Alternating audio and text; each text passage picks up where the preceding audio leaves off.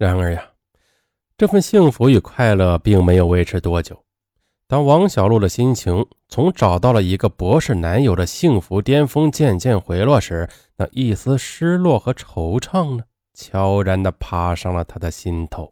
宋博是给他在人前挣足了面子，但不过是虚名而已。除了博士头衔，他要钱没钱，要房没房，要车又没车，就是一个无产阶级嘛。别说他给他买高档衣服和首饰了，就连房租和生活费都是从他的腰包里掏出来的。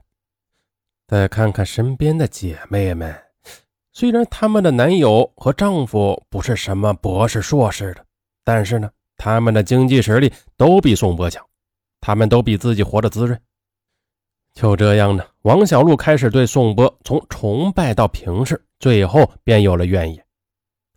心态的改变使王小璐对宋波的照顾呢，不再像以前那样尽心尽力了，甚至呢，不再给他好脸色。有一天呢，王小璐和一个姐妹逛商场，导购小姐给他们推荐了一款款式很新颖的钻石项链。王小璐试戴后啊，一下子提高了她的气质和品味。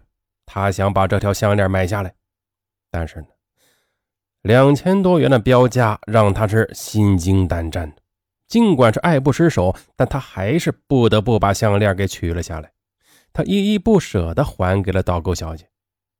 导购小姐呢，白了他一眼，嘴里是嘟囔了一句：“哼，买不起就别试嘛。”王小璐感到在姐妹面前很没面子，自尊心呢受到了伤害。她气呼呼地跑出了商场，她把这一切都归咎于宋波。如果宋波有钱的话，那他就不会受别人的气了。回到出租屋，王小璐躺在床上，连晚饭都懒得做。宋波回来，见家里是清锅冷灶，问他为什么没有做饭呢？是不是病了？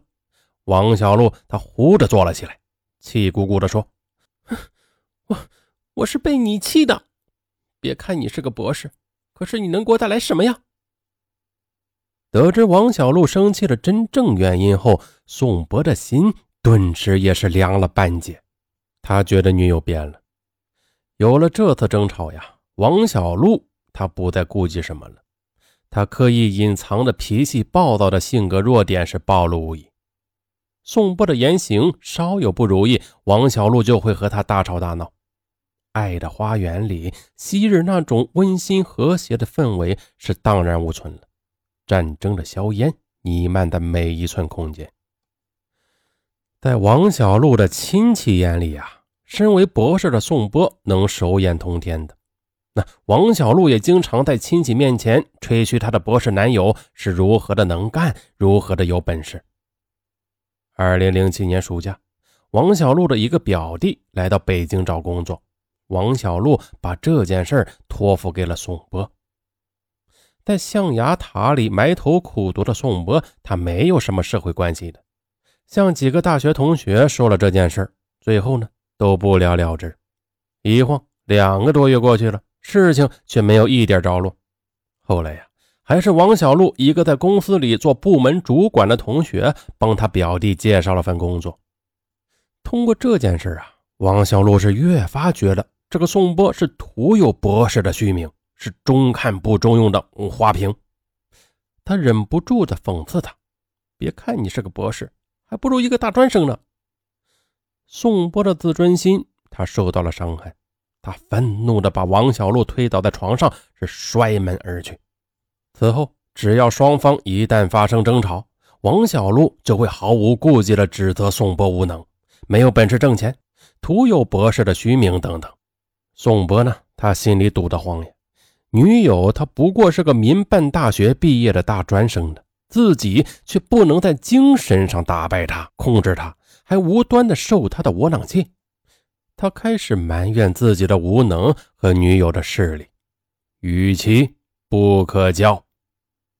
宋博萌发了与王小璐分手的念头，不想再与他纠缠下去了，否则恐怕是没有什么好结果的。二零零七年九月的一个星期天，宋波的几个大学同学来到他的住处玩。宋波叫王小璐去外面买些水果。王小璐呢，眼睛盯着电视屏幕，是一动也不动。为了不失面子，宋波对同学们说：“王小璐这两天身体不舒服。”最后呀，他自己跑到楼下买了水果上来。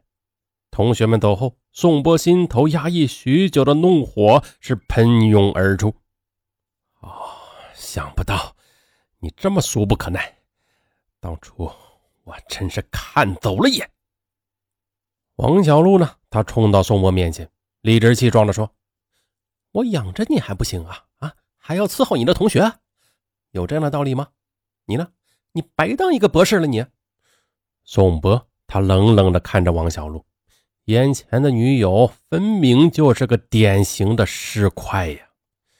此时他内心涌上了说不清的厌恶，他终于从牙缝里坚决地挤出了两个字：“分手。”王小璐以为宋波是在说气话，但是当宋波开始动手收拾衣物时，他一下子慌了神了。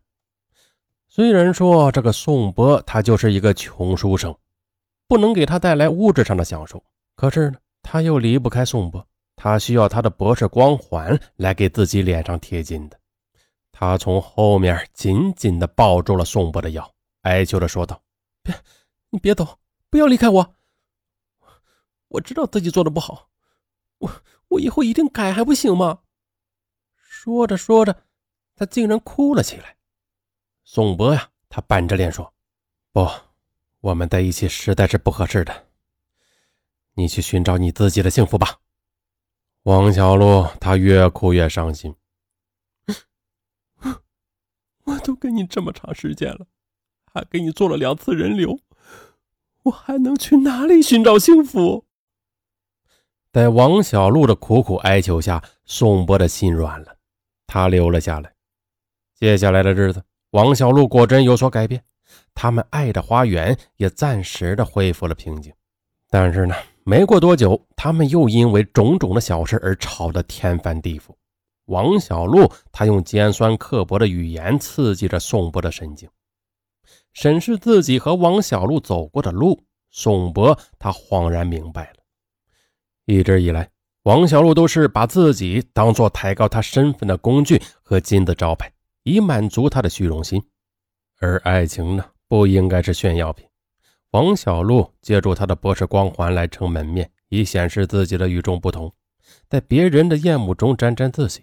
可他呢，却又患得患失，嫌自己清贫。那这就注定了他们的爱不会有好的结局。痛定思痛，宋波不顾王小璐的眼泪和哀求，毅然的从爱的花园搬回了学校宿舍。男友走了，王小璐的心一下子空了。他还是爱着宋波的，爱他的博士头衔，爱他的才华横溢，但他的清贫又让他在现实生活中对他不满。一直以来，宋波的博士光环在照着他和他的家人。